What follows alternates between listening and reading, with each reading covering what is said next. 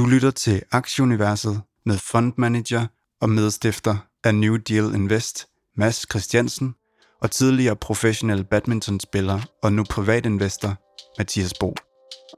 Velkommen til Aktieuniverset.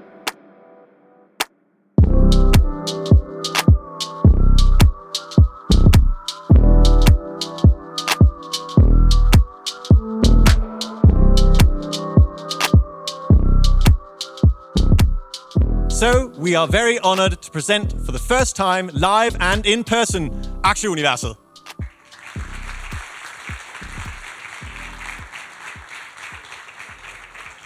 Thank you. And uh, thanks for the invitation to, to come to this great uh, venue. Uh, we've been pumped uh, about it uh, to come here and, uh, and, and record live. Uh, so uh, it's about a year ago that uh, I got a direct message on my Twitter profile, and it was from uh, Mathias. And, and he said something like, uh, I have a small idea. And then he sort of framed out exactly what the Aktieuniverset uh, became, became after that. So it's been a blast to, to have started this and to finally meet together today and meet in person. So I think you should uh, give a warm welcome to uh, Mathias.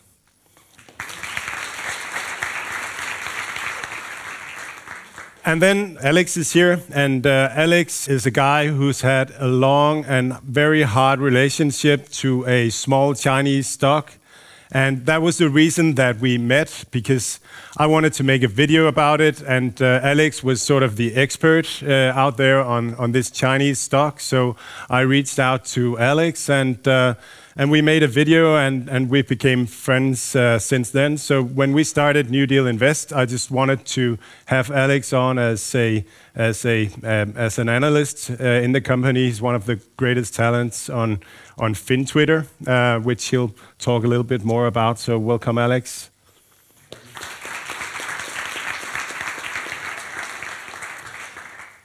And um, yeah, with that, I'll, I will give the word to uh, Mathias to uh, to tell a little bit about his um, when he was kind of your age, a little bit a little while ago, and he'll tell about the transition of uh, of, of becoming a professional uh, in his field.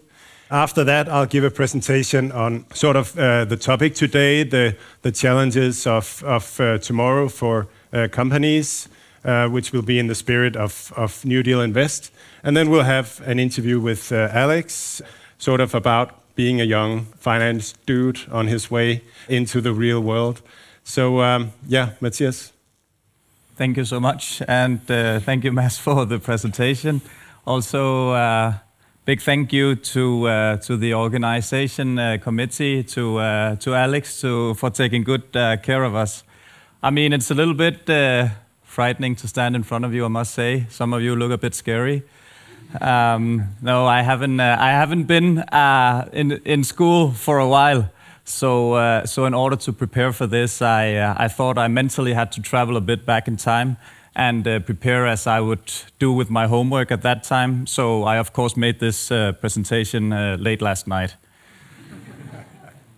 Um, as some of you might know, I have been a professional badminton player for the last 20 years. I uh, retired one and a half years ago.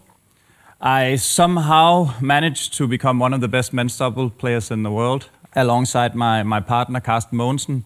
We have won a lot of titles, most of the major titles uh, throughout the last decade. So, and how that is possible, it's I still don't know, to be honest. Maybe, uh, maybe hard work is, is a good place to start. I'm gonna tell you a short version of my career. I'm gonna, uh, gonna focus on a story so maybe I can inspire you a little bit to, uh, to as I said, work a little bit higher. Um, and since I don't have very long time here today for this presentation, I'm gonna focus on the age where I was in, in your age, where you were in, in your stage of life. And Mads and uh, Tobias in the uh, organizer committee, they hunted me for slides, and I was like, slides? Uh, I don't know. So I came up with uh, this picture. And uh, that picture is uh, the chubby little kid is me in the yellow telling my brother, give me that racket and I'll try and show the world how it's done in uh, roughly 25 years. I was uh, brought up in Odense. I moved to Copenhagen when I was uh, 20, turning professional there. Um, at that time, there wasn't that much money in the sport. So, meanwhile, playing, I also studied at uh, CBS HA. Uh, as uh, Alex told me, many of, of you guys are also studying. Um, and it, it took actually the school almost two years to tell me that I suck. And uh, it might be a good idea for me to do something else. And uh, to be honest, I couldn't agree more. I uh, I knew what my goal in life was, so uh, so having a helping hand telling me that it's probably better to focus on that. Uh, yeah, that was not the, the, worst thing that happened to me. Um, the next phase in my life, from 2003 to 2008, uh, that's what I referred to before as probably uh, where you are now and when you where you will be uh, in a few years. At that time, I was about I was 23. It was a defining moment in my life and maybe also the most important. I didn't qualify for the Olympics in 2004. Me and my men's double partner, we finished 17 on the world ranking. The 16 first was going. The story was unlucky, Boe. Unlucky, Boe, always. The, this, the same, the same, the same case was in 2008, where we were qualified but got deselected by Team Denmark. So, that point, I learned how mental pain can turn into actually physical pain. I learned how low life, uh, low in life can be, um, but I also, in some weird way, learned to to dig myself out when I was down. And till date, I still can't tell you guys what exactly made me keep going, but I just did. Uh, painful defeats was not enough to stop me. And maybe uh, some of you guys uh, will face some of the same issues in your life as I did uh, once you graduate and, and get out in the real work, working as an underpaid consultant or even starting your own business. You will face problems that might seem too big to solve, but see it as a challenge. A challenge that will make you grow. Accept your mistakes, learn from it, and move on. Um, I have a quote I'm not like a quote guy, but I have a quote that I have learned in, in a young age, and uh, I also tell that to, to younger, yeah, most of the people who are seeking my advice play badminton. Uh, so, so what I tell the young players is that the key to success is the ability to learn. It doesn't matter what you can do today; it, it's what you can do tomorrow that is important. The ability to learn. That has always been mine. Every time I was frustrated at, at session or something, I was like, I could calm myself somehow, not go from 100 to 80, but I could calm myself a little bit. It's like, I know what I did wrong. Tomorrow I can improve it. In, uh, in autumn 2010, uh, Carsten and me, we uh, became world ranking number one after, um, after winning Denmark and French Open back to back. And obviously, that was a lifelong dream coming true. Um, I still remember it as yesterday we were sitting in Paris and I, uh, I said to Carsten, um, I think when, when the world ranking Monday is, is updated, that, uh, that we will be ranked one in the world. And it was like, and he was just, that's pretty fucking cool.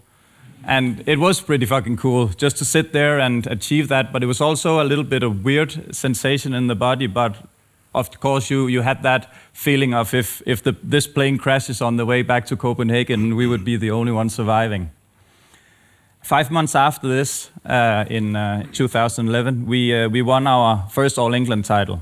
And All England is for badminton players just ranked under Olympics and World Championships.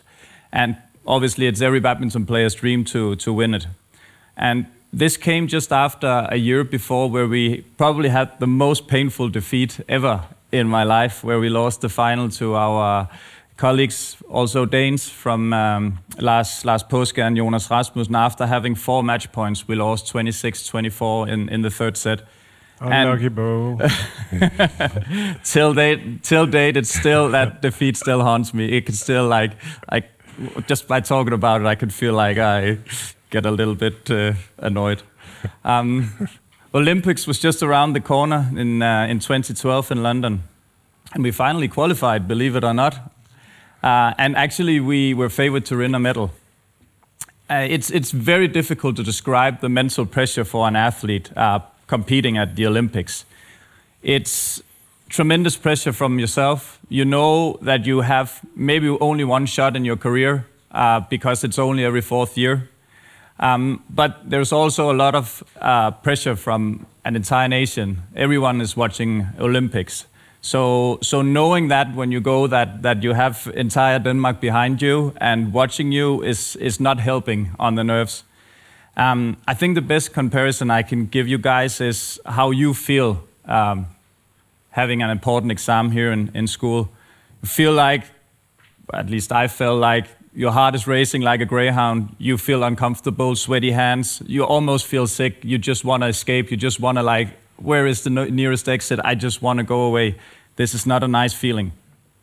But because we are humans, this is 100% normal. What happens is that it's our crocodile brain that sets in. It goes to survival mode. It's impossible to stop for anyone. There's not a human being on this planet that doesn't get nervous, but you can learn to control it take the edge off it. You can't go from 100% nervous to 60% nervous by breathing or looking out the window, but you can take the edge off. I've spent a lot of hours with my psychologist trying to master that. I still don't master it, but I became better at it. Enough to, to win tight matches, also lose sometimes. But at the Olympics, we, we managed to reach the semifinal and we played uh, a crazy match against a South Korean pair, uh, which we have lost a majority of time to. But this time we managed to, to win 23-21 in the third game and, and securing a, an Olympic medal and obviously another milestone and, and a dream. Uh, it was very special to, to play the semifinal. Wembley Stadium was full, 12,000 people. Crown Prince uh, Frederik was there. The Queen came for the final. Our Prime Minister Helle Thorning was there and it's not often they come for badminton matches. but uh, they were there, and it was, of course, uh, a huge thing. And then something really weird happened to me when I returned from London. Um, even though I've achieved uh, winning a medal, the biggest goal of my life, uh, endorsement sponsorships coming in, making me financially secure for the rest of my life, I didn't feel happy. And it really haunted me. It stressed me a lot, and I was like saying to myself, I'm an ungrateful prick. Like I just achieved what most people they can only dream of, yet I'm not happy. So I went to my psychologist again, explained all this to him, and said, Am I crazy? Yes. But what you have is so called Olympic blues. It happens to a lot of, a lot of athletes. And then like it was not like I explained some kind of long chat about how it works or something. But for me, what was important, even though that has been going on for months, was just to hear this is a normal thing. I just had to hear that it happened to other people also. So it was just that buzzword. Yes, it's very normal. And seeing his expression as it's nothing special. So from that, I it took a little bit more time because yeah, I was I was a little bit uh, like. Um, need to set new goals, need to focus. But, but I slowly recovered and uh, got back to being greedy again for more titles. And the funny part about winning is that the more you win, the less joy you get from it, but the lows from a defeat remains the same. Maybe it's a good thing. I don't know. Maybe, maybe it makes you work harder in uh, in order to to uh, return to the top. I don't know. I just know that even in the some of the last matches I had, when I was winning, it was like, but losing, it was just like I wanted to smash everything. but I mean, just to sum up my story, the moral of my story is set a goal, accept it will be much harder work than you expect, find a solution to the problems when they occur, and then I don't think you can go too wrong in life. That was my presentation. Thank you for listening, guys.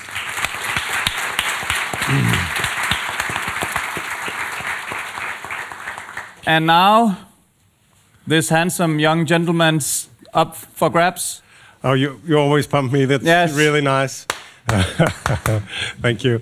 So um, I just thought about Tourneur Thomas when you when you talked about the joy sort of waning out about achieving something and then it becomes natural and and I think it's actually quite normal for for people because joy is always when something gets better than you expected it to be. So I think one of the challenges that we face is sort of to be happy with, with what there actually is. Um, and, and maybe the strength of mankind is that we're always trying to achieve more, maybe especially uh, China. Um, but that's an, that's another story. So over to my um, my part of this. Um, this great uh, venue here is is a new reality. The name of it, and our track here is how can leaders use the opportunities of today to prepare for the challenges of tomorrow. So now I'm a doctor, and um, if I have to uh, figure out a recipe for something, uh, I need to figure out what the problem is first. Um, and uh, what is the problem? What, what are the challenges of companies um, in, in, the, in the coming years? Um, so, this guy here, he talks a lot about the future. He's called Rory Sutherland. Um, he's one of my heroes. And um, he, he sort of frames the problem. The problem is that the future is unpredictable there really is a lot of random things happening, things we can't explain, things we think, or things that will be random. Uh, will Mathias win in German Open where you just were or not? uh, that that could be random. It's it wasn't. No, that was given. That yeah, but but lots of of random stuff happening. Also, Rory has this concept of magic, and he defines magic as something that is counterintuitive something that we didn't, didn't expect. It's not supernatural, just something that, that we didn't find likely that surprises us. And the problem is that a lot of, of, of the future is based on unpredictability and something that we didn't expect uh, by our logic sense. So the problem is that our brains are wired, hardwired to uh, figure out conclusions based on the past and what worked best in the past.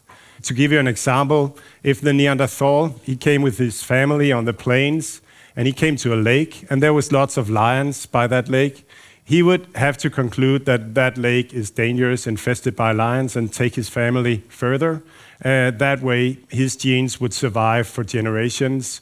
So, but if he concluded that was probably just a coincidence, so I'll send my kids there next day, to get some water, then his genes won't prevail for long. So humans are hardwired to underwrite the past and, and to use logic as the predominant tool. So the challenge is how do companies navigate towards an unpredictable future? It's always been like that, but um, in the past we've had time enough as companies to figure out, oh, this didn't work, this didn't work, and hire somebody new, and, and then maybe he had a new solution to it. Uh, but it's becoming faster now. The, development is becoming faster. So the solution is innovation. It's uh, innovation is all about finding the route as you go. When you really have, have an innovative mindset, you'll underwrite that you actually don't have the ability to figure out what works or not a really good example of something magical, that would be Red Bull. Uh, so you, you take something, a liquid that doesn't taste good, it was tested, nobody liked it, and it doesn't work. And then you put it in a small can, half the size of the competitors, and then you charge the double, and it's a giant success. So that, that's really unpredictable. Um, and, and the only way to figure those things out is to innovate. And TikTok is a very good example of something that works uh, innovative. So they don't know which videos I like to see, but they will show me this video and they'll show me that video. And if I hover over this video or like it, they will show me this video or that video. And that's innovative mindset. You just figure out how, how the world is, how I am, um, and as, as you go along. And the new thing, the thing that's changed and will be the challenge for companies in the coming decades, that's that the speed of, of change is really happening fast. So companies won't have the time to sort of figure out, ah, this didn't work. We need to, we need to think about it. Let's talk about it next month. They need to be upfront all the time, testing out, does this work? Does this work? and, and having that as a mindset. And in New Deal Invest, we really look for companies that have this mindset. We look for companies that work in an innovative way, that test, that just aren't certain about what works or what not works, but that are curious and that has a mission, has a problem they want to solve as a goal. And the competitive advantage these companies can have is if they increase the speed of innovation. So that is a competitive advantage, probably bigger than the old school competitive advantages where you control a certain point in the value chain or something like that, because it's becoming easier due to digitalization and internet to, to come around the old tradition uh, modes in the world. So uh, to answer what are the opportunities of today to, um, to, um, that we can use against the challenges, which is uh, the, the change, the speed of change. Um, there are two, uh, two categories. Uh, there is digital, digital intelligence, uh, and then there's human capital. Um, so digital is a tool, and uh, we all know digital is very scalable. you need to embrace it, you need to understand it, you need to play with it, and you need to double down on it for it to really work. And um, I see three sort of big themes in digital that will create a difference in the future. And um, one is, is AI, artificial intelligence. So, artificial intelligence is basically just prediction, cheap prediction. Uh, you have a computer predict what will work, what won't work, set up some experiments. That's what TikTok does. And that's, that's artificial intelligence. Then you have Web 3.0. And I think this is going to be big, and I don't get it. And I think many, many people don't get it. Uh, young people get it a little bit, or young people get it really good. But Web, Web 3.0 is not coined as a term yet it can mean sort of one or two things, or there are different things into this term. So, one thing is that it's a semantic internet. Semantic means that, that the internet understand us, understand our intent. Um, the, the, easiest way is to give an example. So, if a man calls uh, the local warehouse's um, internet page and he says, I always buy the wrong size bra for my wife. So, that can mean one of two things. It can either mean that he wants help to find the right size bra for his wife, or it can mean that he really always end up buying a bra, but it's not what his wife wants, so he wants help to find out something else as a gift. And if he went to a store and met a human being, that human being would, uh, would look at him, see what type he was, what his intonation was, and, and that we would be able to decode what his intent was. And that's the hard part for, uh, for, uh, for the web or for, um, for artificial intelligence to decode our intent. But that will be something that, that internet will be able to do uh, over the next 10 years. And that will make the internet able to execute, sort of to, to, show, to show the guy what he could give her in, instead, maybe a, a nice kettle or something. Um, and then the other way of, of framing Web 3.0, it's this crypto world, this uh, decentralized uh, world uh, with decentralized ownership, decentralized organizations, and that's really hard to understand. But in my opinion, we're, we're at, at a spot now like, like we was with internet in 1997, something like that. So I think we're still at a place where many people doesn't understand what it is. And um, then we'll probably get to understand what it is and maybe feel that it can solve all the problems in the world. And we'll perhaps be in something like 2001, where we had the dot com bubble. But then I think we'll have a phase like the last 20 years on the internet, where, where the internet sort of has solved a great deal of the problems in the world today. And then the last digital thing, that's the metaverse. Um, so metaverse is sort of a fluffy uh, thing. We think virtual reality, augmented reality, um, games we enter. Uh, but in reality, metaverse is just about being together uh, in real time.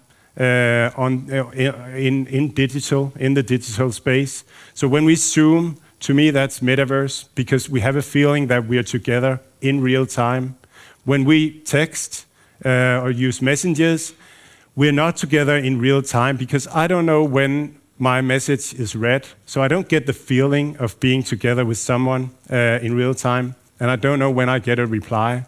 That's the difference. And, and the metaverse is very important for the other part, which is the human capital. Uh, because uh, human capital, I, I think, is the new reality, and I think this is where companies of today really, really have to dig down and, and to embrace it and to understand it and play with it and double down on it because it's going to, to be important because human capital is becoming very, very scalable now. Um, and that might seem a little counterintuitive, but first of all, it's very easy and quick to discover talent because of the metaverse, because we can talk together. We can talk together with somebody from, from USA or and then an hour after we talk to somebody from India or Japan or something. So it's very easy to discover talent. You don't have to work your way up. Alex is a good example of that. Like Alex uh, just skipped a lot of steps he would have gone through uh, earlier in life or uh, uh decades uh, before.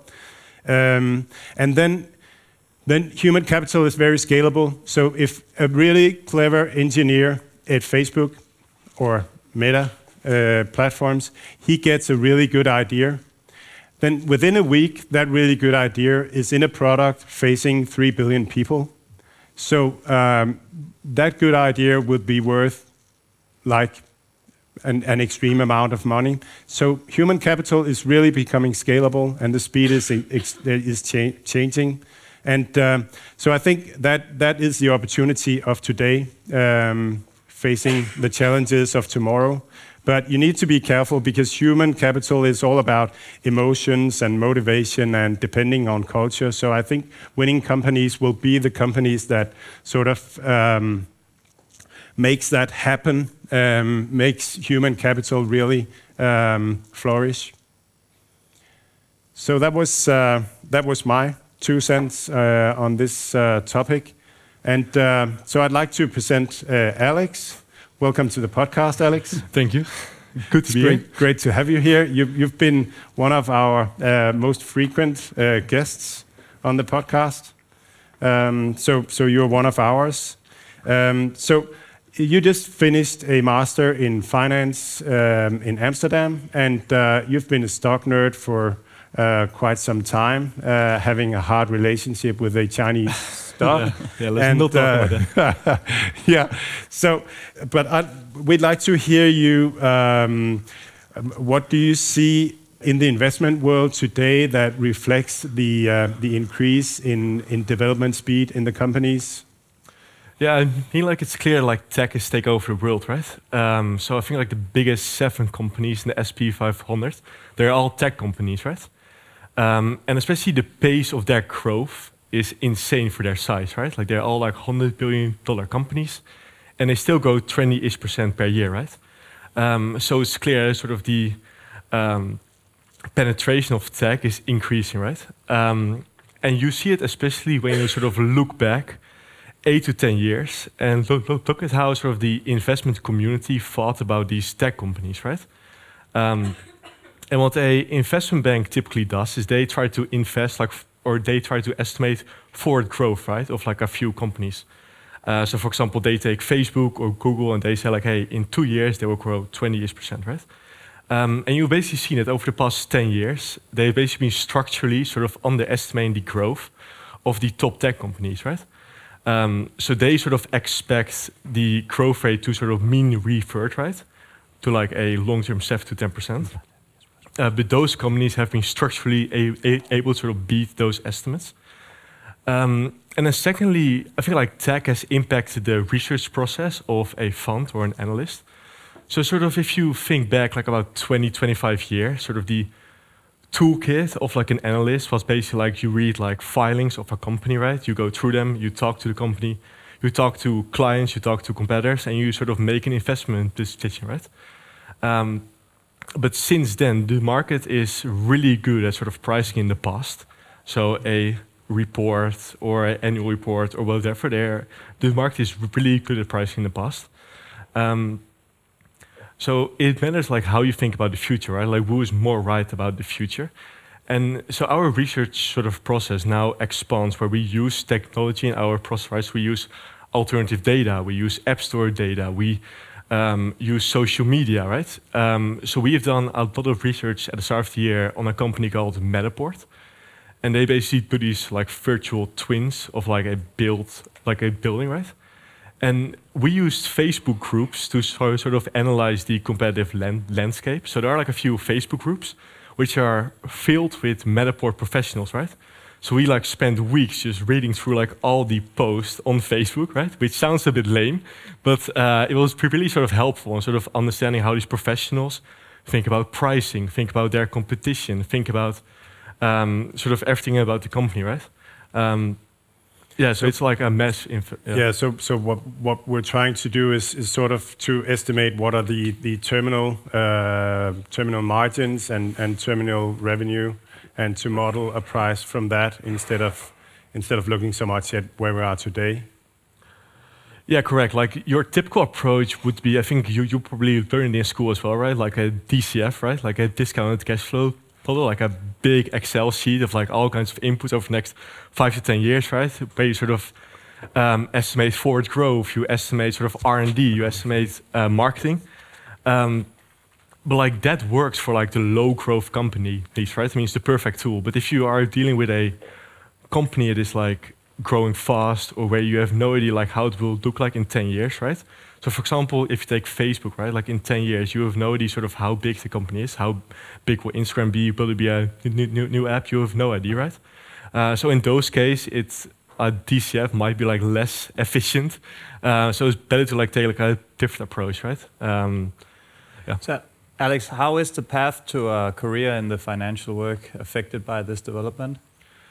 Yeah, so I mean, again, again, when you like think about like 20 years ago or 25 years ago, um, like the path towards like a job on the buy side, so like a fund, you would first probably like go to an investment bank for like three to four years, and you would work like 100 hours a day, uh, sorry, 100 hours a week, at that, at like Goldman Sachs or Morgan Stanley, right, for like three to four years, and then you would, I guess, like take like a step to private equity or like a fund, right? Um, and that is still a really good path. Like, don't get me wrong. Uh, but I think like social media and sort of the tech world has like opened more creative ways to find uh, your job, right, or your sort of passion and path. Um, so now, for example, speak about myself. Like, I, I was based on Twitter, like again, like tweeting twenty four seven about this Chinese company, right? um, and I like found like a job through that, right? Which is sort of a really weird way to find your job, right? Yeah, but it get it gets a lot about what what you what you know about your content. You get a chance to present what what you can actually do, um, and what you can understand, and how you can think about companies. Yeah, exactly. You like connect based on passion or interest, right? So it doesn't matter how old you are or where you're from or what your experience is, right? You just connect based on how good your insights are. Um, yeah, that's right. So, what do you think um, your generation can bring to the uh, financial world? Um, well, I think mostly, I guess, like we are, we have grown up in like a different world, right? So we have like grown up with an iPad in our hands. We have we are playing Fortnite. We are on Tinder, right? Um, so sort of our world is different from that. So I think like we can have like a small edge on those like tech companies, right? Because we know like how it feels to win on Fortnite or you know like stuff like that. Um, so I mean, if I were sort of you and I would like do it again, I would like focus on stuff I have like a small sort of edge in, right? So yeah, so I, I'm no quote guy either, but like the quote like find your niche and own your niche. So find like a really specific topic or company or in, in industry and sort of become an expert there. Um, so for example, for me, so I grew up uh, in sort of the esports world. Uh, I like ran a few like esports teams when I was uh, younger. So for me, that could be like I like focus on esports companies, right? I like try to know everything about them. So then when someone else like sees a news event from like an esports company, they want to talk to me, right? Because I'm like the perceived expert. So um, yeah, that's what sort of my approach would be. Uh, Yeah. yeah. Thank you, Alex.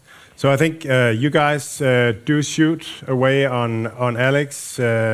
Uh, any questions you have, um and and also on on Mathias and Any one of and me.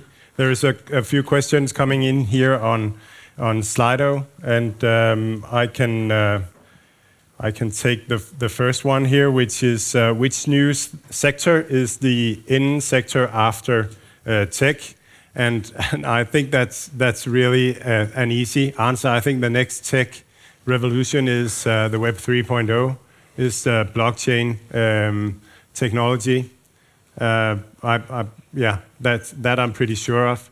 And I think the next sort of big thing that might happen is when we get free energy in the world, like when you find a, a really good energy source that is clean and, uh, and that is easy to produce, that will kind of change the world, kind of change the problems about uh, computing uh, that we have today. So, um, yeah. Good questions, just far away, and you can ask for the mic. You can put up your hand. There's a question coming in. As trading stock becomes more commercialized, what do you think of meme stocks uh, that were embraced by Elon Musk? Do you think it's a dangerous uh, trend? Um, yes, I do. But it's, uh, it's a new part of the game as I, uh, as I see it. I just had a, a, stock yesterday, or actually two days back, called Evaxion. We also had them on uh, Nils uh, Iversen Møller, who was on our podcast uh, by a Danish biotech company, who uh, who just uh, who just released uh, a press news the other day that they need more need more money, and and it went up 500% in the aftermarket Wednesday uh, without any news um, except that their CFO he uh, he stopped. But uh, but on that news, the stock dropped about 20% and and uh, and closed 10% down. So yes, it is very dangerous, and I don't think it's. Uh, I play that game, but I only play that game with the kind of money that I can afford to lose. I think it's very interesting, and I think there is actually both a lot of money to earn, but also a lot of money to lose if uh, if you want to go that way. But it's a new way of seeing it. So yes, definitely it is something. It's a new it's a new uh, it's a new X in the in the equation that that needs to be taken care of, and and also especially makes uh, short trading very very risky. Uh, because you never know what's on Reddit and Wall Street bets if if you're that way. So only do it if you have a bit of change to uh, to spare, and uh, once you invested it, don't uh, don't like don't want it back on uh, like for for for paying the bills and uh, and getting yeah. a bit of food. Yeah, so it's like basically the gamification of the stock market, right? Where instead of like going to a casino or you are you know, like playing your video game, you go to the stock market, right? Um, so it's it makes it more fun, and I can see like why it's fun. I mean, of, of course, it's like dangerous, sort of, right? Um, but I mean, yeah, it's, it's, fun as well, right? Yeah, yeah. and it's um, it's it's also um, it's also ordinary people changing the rules, or actually, they're not changing the rules. There are no rules. Uh, there are some rules, but but they're just uh, they're just attacking the market in a different way. And I think a part of the market sort of was used to they having control of, of, of how things were moving. And suddenly they're just a new player that, that does things differently. It's naturally, if, if, you, if, if you coordinate it, it's not legal. Uh, that's illegal. But if it's sort of just a movement and you, you just post your thing on social media and, and a lot of people runs along, uh, then suddenly it's, it's okay. It's, it's okay to share information, and uh, I think it's, it's good, and I think it's sort of a decentralization in, in the stock market as well. Yeah, so I think it's important to like think about like what's the probability of my stock becoming a meme stock, right? so I mean, I've been involved on the short side uh, in the past, and like there, you for sure have have have to like consider uh, a meme stock, right? Because if you're short and the stock goes up 200%, you're screwed, right? Your bank will call you and blah, blah, blah, right? Uh, so yeah, so it like makes like sort of new rules and new things to like uh, think about when shorting or even going long. Um, yeah. There was a question up here. Hi, my name is uh, Max Bjergaard and I study philosophy here at uh, Aarhus University. And uh, my question is for Mathias, and maybe also has a bit to do uh, with philosophy. Uh, I think it's very uh, inspiring to hear you talking about how you are going to uh, achieve your goals. But I'm a little worried about how we know as an individual level and a societal level know that we are pursuing the, the, right goals. Because I think that some goals are not going to make the world a better place, are going to disconnect you from your family and from your friends, and uh, maybe not going to make you happy at the end. So, so how are we uh, going to uh, going to know that we are pursuing the right goals? both at an individual level and a societal level? Um, I've, I've, I think that when you set the goal, you uh, if if it's uh, like just be now we're in a business school, so I don't think there's any shame in talking about money. So I guess there will be a few people sitting here that just want I want to get rich and I want to get rich as fast as pos- possible. Um, for me, that is uh, that is a fine goal. I don't see uh, anything. I have I have been a little bit poor or not rich, and now I have a little bit more, and I obviously prefer that because it buys you freedom. But I also know when you have a little bit that if I even had the double amount of money, I would not be 2% more happy. That is something that you would realize um, once that happened. But, but obviously, um, it's always about consulting some people you have respect for uh, and, and seeing a bigger meaning with the things. It can also be become rich in a, in a hurry trading crypto or doing something um, which uh, within the law, and then after focus on uh, what other people, what you can do for other people. So in that way, I can't say like you you you would really know because that's the thing about a goal. You know the goal, but the way to the goal, you don't know the way to the goal. It's not that simple because if it was that simple, then everybody would just run down that way. So it's about still like have you yourself in it as, as a person 100%. Whenever you get up in the morning and you can look yourself in the mirror and say, This is actually what I do, is, is actually okay, it gives meaning to me, and it's not something way off. Uh, is it a bad thing to be selfish? According to me, not at all. You need to be selfish. If there was more selfish people on this earth, I think we would be in a better place because once you're 100% happy with your own life, then you can help other people, not before. There's way too many people who is not happy with their own life and then focusing on others' misery and trying to help them. But that's not counterproductive. On the opposite.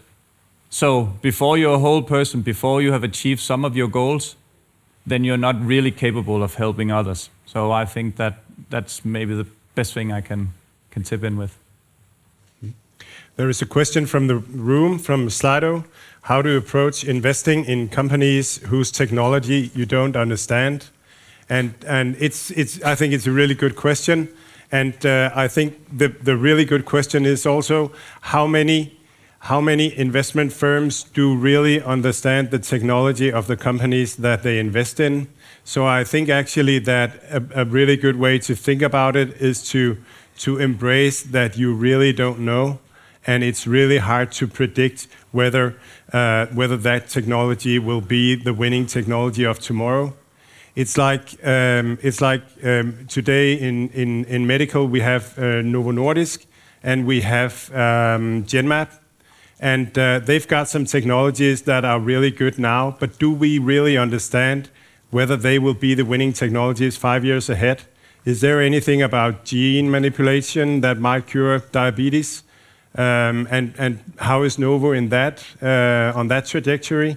And Genmab, they have a cure for uh, some types of cancer.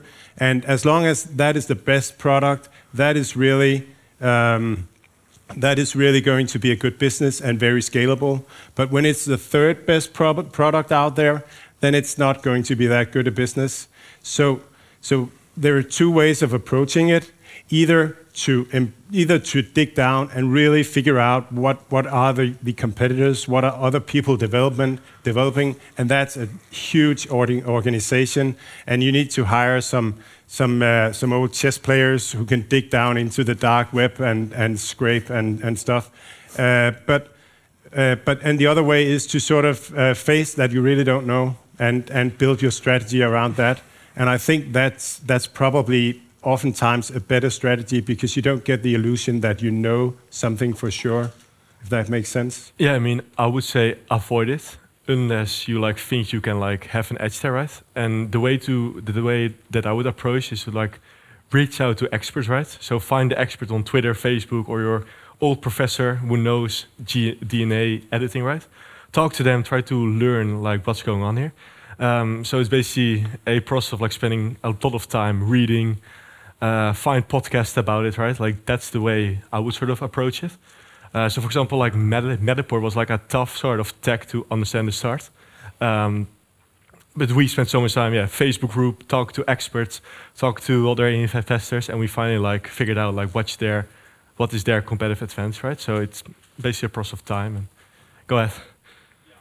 My name is uh, Oliver, and I'm studying law in uh, Odense. And my question is, uh, as the market gets uh, stronger and uh, like the digital tools gets a bigger impact of the opportunities in the future, like for example, the AI gets better at prediction the outcome. Does the investor then have to be more patient about selling and buying, uh, or does we, uh, or will we in the future see a market where like the investor will sell and buy more frequently? I think that, that the edges that you can have today are different than the edges you could have uh, a couple of years ago. Uh, so that's again, it's it's very important to be humble about what you can actually know. And if you pick 10 stocks a year and you're lucky, it doesn't mean that you're good. It just means that, you were lucky. If you pick, pick 10 stocks a year for 10 years and, you have success, doesn't really mean that, it, do, it doesn't make it sure that you're good. You could just be lucky. There would be people out there doing that. So um, I really think it's it's it's more to to take it uh, take it a level up and and think about what other people can do, uh, that they can front run you, that they have machine parks that that will will do everything. We interviewed a, a, a, a Chinese American on our podcast, and I was like, when we talked to her, I was just like, she is so smart. I've I don't think I've met such a smart uh, in person before, and she worked at, at a quant fund um, investing in, in, in value stocks, and, and they use computer power trying to figure it out.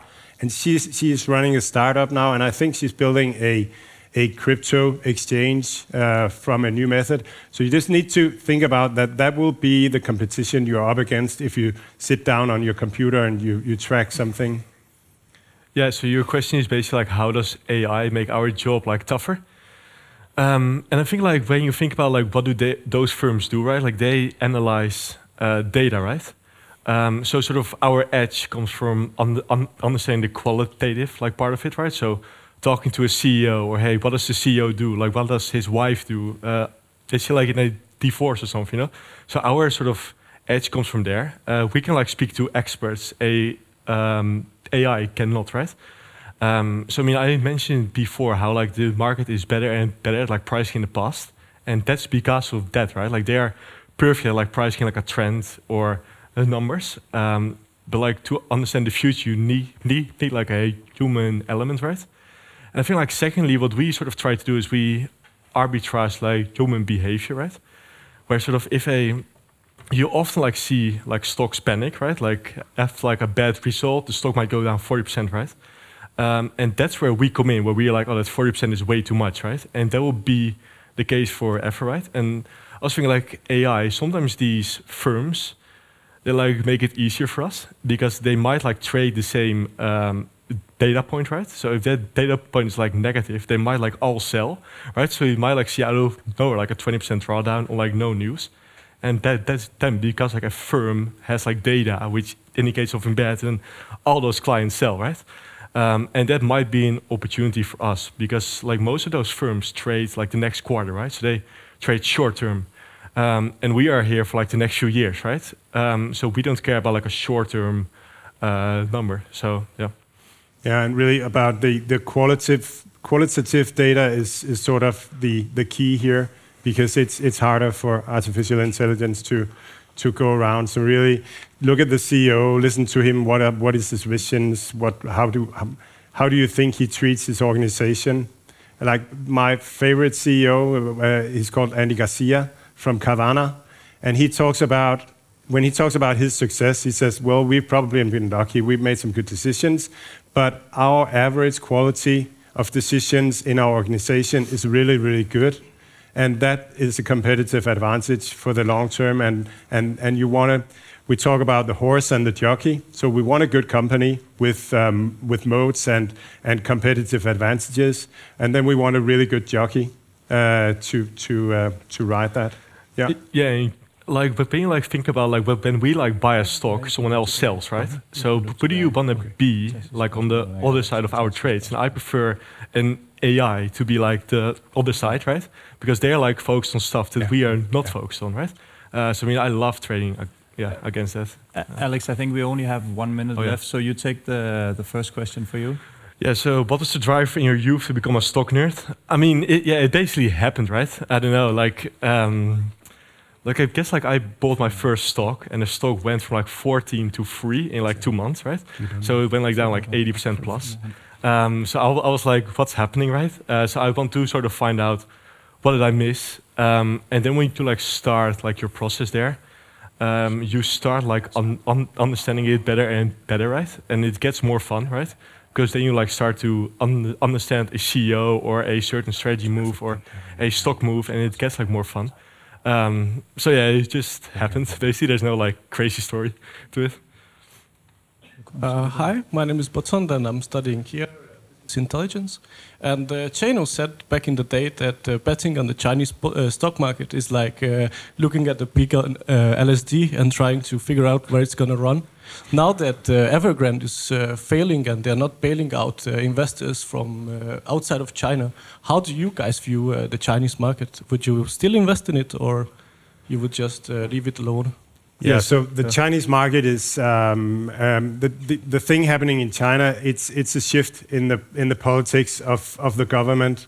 So they've been focusing on just letting these big companies create as much wealth as possible, and as long as the growth is fast enough, it'll rain on everybody uh, enough.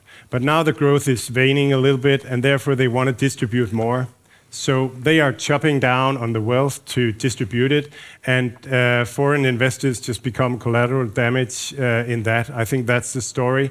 So I, I think it's not going to stop. It's just a paradigm shift in, in China, in, in my opinion.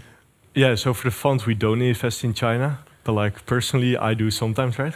but I like pick my battles, right? Sometimes, like Yeah. half your life. yeah, I mean, like I pick my battles there, right? So I mean, I would loan. So I mean, I prefer the Chinese companies which operate outside of China, right? Because then you still get like the perception that it is like a really cheap stock compared to its cash flows, right? Uh, and that's like deserved for most case, right? But like those companies operate outside of China, right? So they don't have the same regulatory risk. Um, so I mean, I, I like those stocks, right? Where, um, and for example, when we talk about AI and flows, like sometimes you see like that's like that like all the Chinese companies are down together, right? Because they like all move together. Um, so if there's like one company that doesn't really that isn't really affected by these regulatory moves, uh, you, you, you like buy that cheap, cheap, right? So I mean, I like those uh, situations. I, I think also the Chinese market is is uh, it's it's too big not to uh, to invest in. They've been extremely efficient over the last 20 years, and like uh, I've been there from the beginning of China, so to speak. Uh, that was maybe a saturation, but at least from from uh, from uh, 2000, and I've seen the development happening. And short term, I totally agree with with uh, Mads with uh, politics and everything. It goes for a lot of countries, India also. But to rule out China in a diversified portfolio would be a big mistake, if if you ask me. So if I could just do the, the, the question here, when talking about AI, are you scared about how advanced it could be? And um, you know, Elon Musk, when he builds a company, he um, he has a he had uh, the first thing is he wants to save the world, and uh, if you want to save the world, you gotta have something at scale. So he starts by building a durable business uh, uh, uh, to to sort of make it happen. So he built Tesla to to get clean energy um, instead of combustion energy. He built SpaceLink because we're going to grow uh, out of the Earth. So we need to be able to colonize Mars. So he's making a commercial business out of uh, space uh, travel, and he's built Neuralink now to to rescue human beings from artificial intelligence. Every time something gets a lot more intelligent than anything else on Earth, it gets really tough for the rest. Uh, and that's the animals today, um, because humans have, have gotten that way. And if, in, if, if artificial intelligence gets more intelligent than us, then we'll be in dire straits. So he's actually trying to, to to um, to merge us with artificial intelligence. We are no link, so we'll be a part of it and able to control it. That's the only way because communication via text is is way too slow to communicate with an uh, really fast intelligence. Yeah. I believe that was the end of the session. Please give them a round of applause.